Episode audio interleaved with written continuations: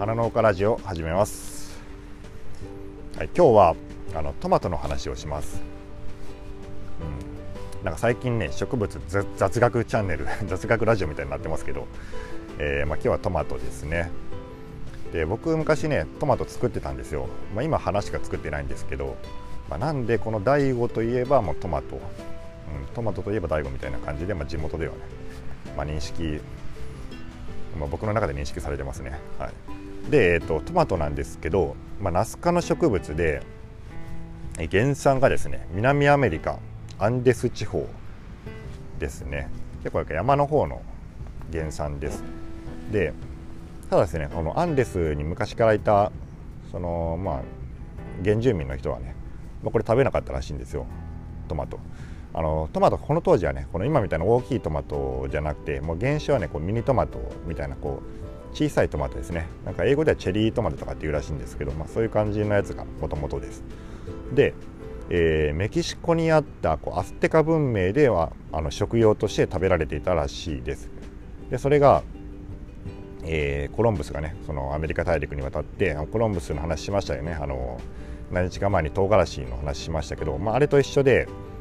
あまあ、コロンブスはね、まあ、メキシコにはあの上陸してないんで、えー、コロンブスが持ち帰ったわけではないんですけど、まあ、16世紀にはあのヨーロッパの方に、まあ、紹介された持ち帰られたっていう感じですね。でそこからねうんとヨーロッパの方に持ち帰られて、まあ、すぐに食べられたかっていうとそうじゃなくて、え、っとね、18世紀になるまでは、まあ、食べられなかったらしいんですよ。だ200年間、まあ、そこで、えー、何も誰も食べなかったと、まあ、誰も食べなかったことはないでしょうけど主にはまあ食べられなかったでなんかねその観賞用の植物として栽培されたらしいですね。まあ実を観賞していったのか花を観賞していたのか多分まあ実でしょうね。花はすごい小さくて、まあ、普通のナスの花みたいな感じなんで。そういう感じでまあ 200, 200年にわたってそういうふうにまあされていたと。でまあなんで食べられなかったかっていうのがあるんですけどこれね毒があると思われてたんですよ。でそのヨーロッパにね昔からあるナス科の毒草に似ていたからっていう理由があって、まあ、そういう草があったんですね。そのそのナス科の他の植物の、まあ、毒がある植物に似ていたので、まあ、これ危ないということで、うん、誰もそれを食べなかったと。まあナストマトもね毒はあるのあるんですよね。木とか葉っぱに。だからそれをまあそれちょっと食べたぐらいじゃもちろんね何も害はないけど、まあ、大量に食べるとえー、まあ、人体にも影響があるっていうぐらいの毒は一応あります。ただ身にはないですけどね。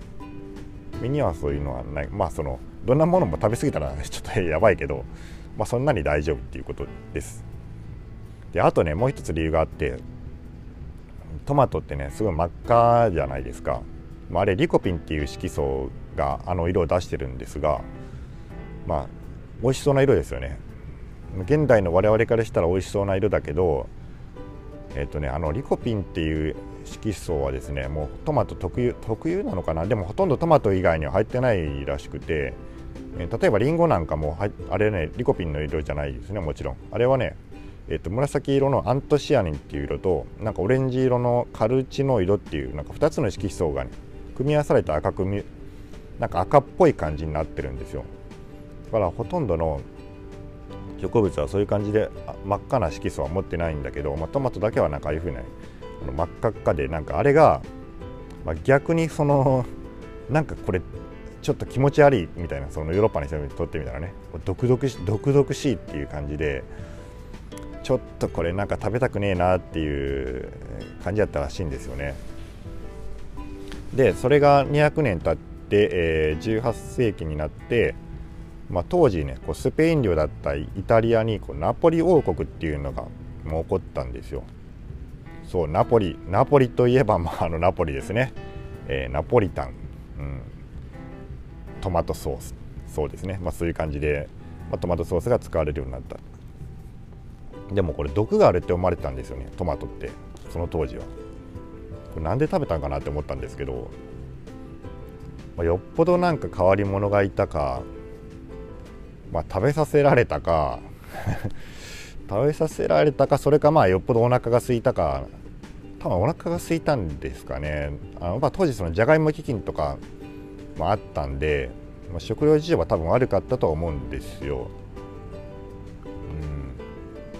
うん、そうですよね、まあ、それでフランス革命とかも起こってるのでおそらくあんまりその食料事情とか良くなくて、えー、まあやむにやまれずってことなんでしょうね。もうこうなんかお腹が減ってあもう食べるものがないってもうもう死ぬ食べ物食べ物が死ぬっていう時にもその誰かがねまああいやあの作ってた観賞用のトマトかなんかがあってもうこの実をもう毒がある実だけどもうどうせ死ぬんだからもうこれでも食べるかもう食べても食べなくても死ぬしと思ってああでパクってうまって多分ね多分なったと思うんですよね。うまいって。うまいじゃねえか。なんならこれなんか肌がツヤツヤしてきてこうちょっと 健康的になってきたなみたいな感じでその多分最初はねそんな人がいたんかな。どうなんでしょうかね。まああんまりそこはわからないんだけどまあ、そんな感じでナポリでその、ね、ソースに使われたりとかっていうことが、まあ、あった。でなんかまあねヨーロッパ中にこう食べられてでその後になんとこうアメリカに逆輸入ですね。もともとアメリカ原産なんだけどもアメリカにも、帰ってきたよっていう感じ。でまあなんかアメリカではねやっぱやっぱその毒があるっていう感じでみんな最初食べなかったらしいんだけどまあなんかどっかの偉い大統領が、まあ、みんなの前でこうなんか食べたりしたらしいですね。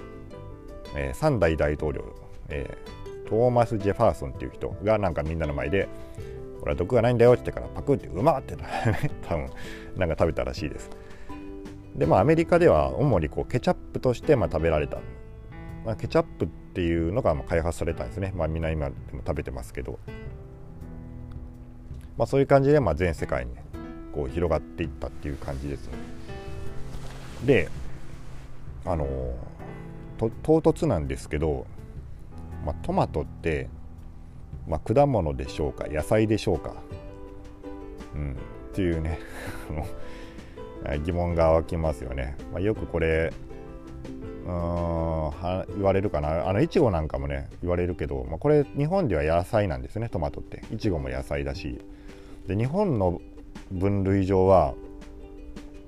うんとそのまあ木になるか草になるかで分けられてて一応木になるものは果物で草になるものは野菜っていうことになってるからまとまた野菜ってことになるんですけどこれアメリカで事件があって、まあ、その野菜なんですかあの果物なんですかっていうのがなんか裁判沙汰になったらしいんですよ。これちょっと意味わかんないですけどなんか裁判が起こってねうん、なんか争ったらしいです。で、まあ、植物学上はえー、フルーツらしいんですよねトマトは果物、まあ、植物学学上ですよ、うん、植物学上は、えー、その果物っていうのは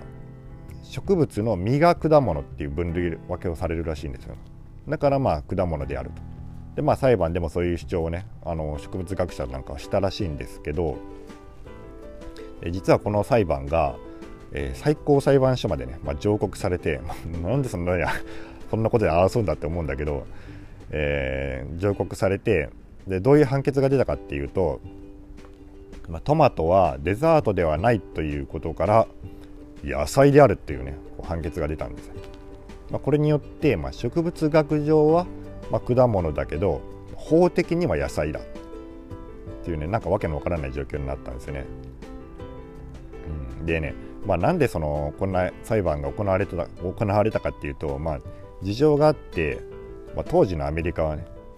こう野菜には関税がかけられていたけど果物は関税かけられてなかったらしいんですよ。まあ、これによって、えー、っとまあ、税金取る方、まあ、お役人ですね、まあ、お役人はうん野菜であると。税金取りたいからね。主張したんだけどこれトマトどう考えても野菜っしょってやっぱ言いますよね。これ果物じゃないっしょってそのほらほら草になってるってしたんだけど輸入業者はこれもどう見てもこれ あれじゃないか果物じゃないかっていうふうにね、まあ、主張したわけなんですよ。まあでも結果的にはま野菜になって、まあ、税金がかけられるようになったっていう、まあ、そういう結果的にはそういうふうになりました。うん、まあいろんなありますよね。はいまあ、こんなことはね、まあ、世界中で起こってるんでしょうけど、そうでトマトはですね、まあ、その後、まあ、世界中で栽培されて今ではね野菜の中ではもう世界で一番栽培されてますえー、他のねあのものを入れるともちろんねあれなんですけど世界で最も栽培されている作物は、まあ、トウモロコシですかね、まあ、トウモロコシはもうね、えー、もうちょっと異次元ですもんね。こいつはあのほとんどの食べ物に、まあ、トウモトウモロコシが入ってる状態なんで今。あの日本人はスイートコーンは想像するけど、まあ、あれじゃなくて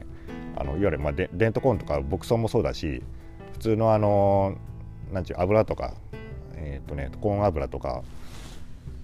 あとあれえーと、なんていうのコーンスターチとかね、まあ、そういうジュースとかに入ってるお菓子とかに入ってるやつ、まああいうのもトウモロコシでできてるんで、まあ、そういう穀物類トウモロコシ小麦稲っていうのがね、まあ、世界三大穀物なんだけどあとじゃがいも大豆っていうのがあってまあその次はトマト。なんで野菜の中ではもうトマトがね、まあ、ぶっちぎりで買ってるっていう感じで、えー、ですね。で最もねまあ、トマトの生産量が多いのはどこでしょうか？はい、はい、クイズの時間です。花農家クイズです。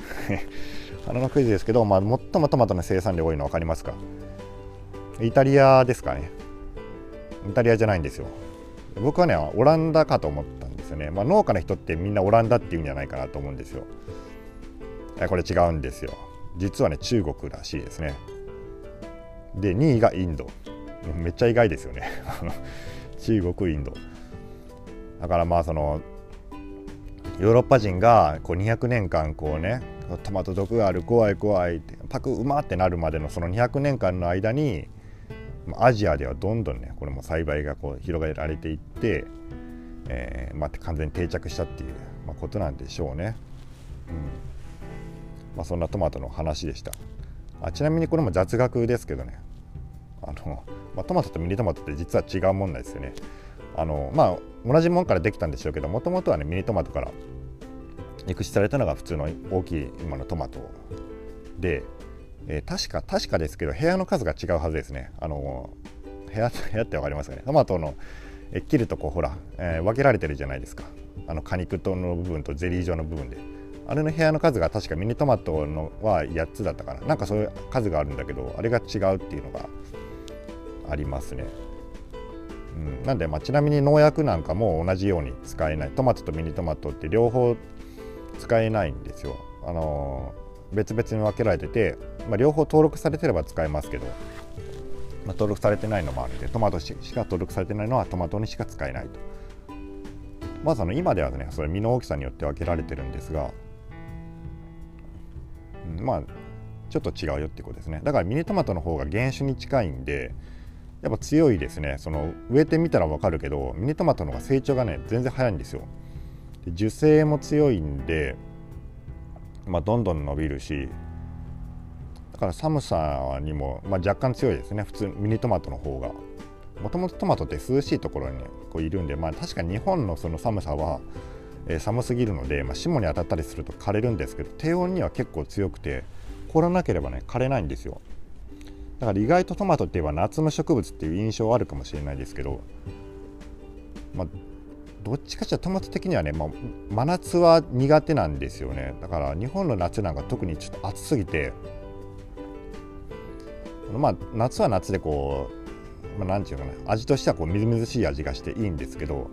あの今ぐらいのトマト一番美味しいですよ。これトマト元トマト農家が言いますけど2月ぐらいがねもう最高に美味しいです。でトマトって花が咲いてからこの収穫するまでにだいたい夏場だとね40日ぐらいなんですけど今だったらだいたい60日かかるんですよ。で木の上にそんだけ長くえーと、そのついてて、まあ、それじわじわじわじわこう完熟していくんでもう糖がね蓄積されてねすごい甘いんですよ。今ぐらいがいいですね。まあ、3月になるとちょっとまあ3月4月で温度上がって落ちてくるんですけど今ぐらいがね、まあ、身も硬くてあの甘いし美味しいんで是非食べてみてください。はい。では今日はこれで終わります。それでは皆さんごきげんよう。